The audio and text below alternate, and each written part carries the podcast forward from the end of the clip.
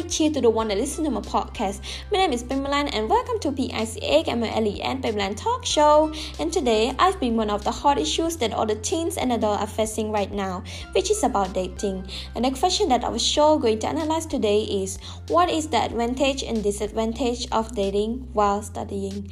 But before going to the topic, please allow me to give you the definitions of the word dating. According to Oxford Dictionary, dating when you have a romantic relationship with someone or somebody.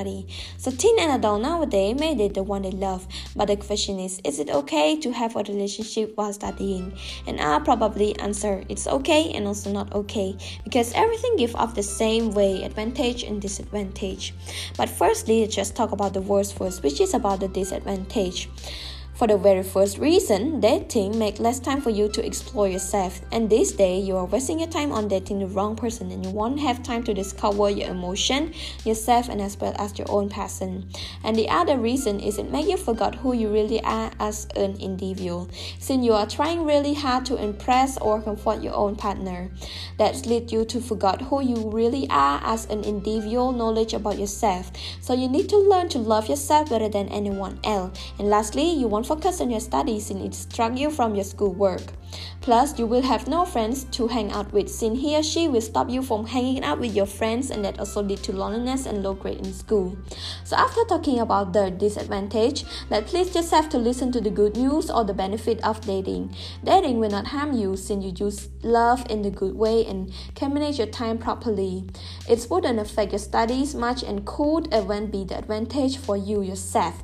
On the top of the page, you shouldn't allow it into your mind while you're studying. You should spend as much time as possible on your study and make a study schedule to separate your relationship and your study.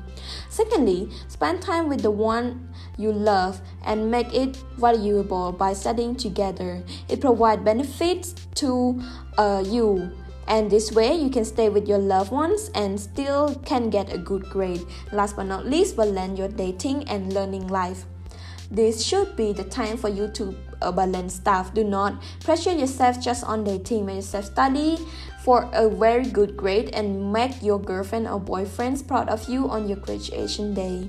And that call life. Date and study should walk side by side before dating. Ask yourself, can you accept that disadvantage and can you manage relationship to become the advantage? Seen before that. So it's coming to the ends of my talk show and PICX MLEN Pimlan Talk Show are going to close now. In 3, 2, 1. Bye guys. Hope you enjoyed the shows and thank you so much for listening to my podcast.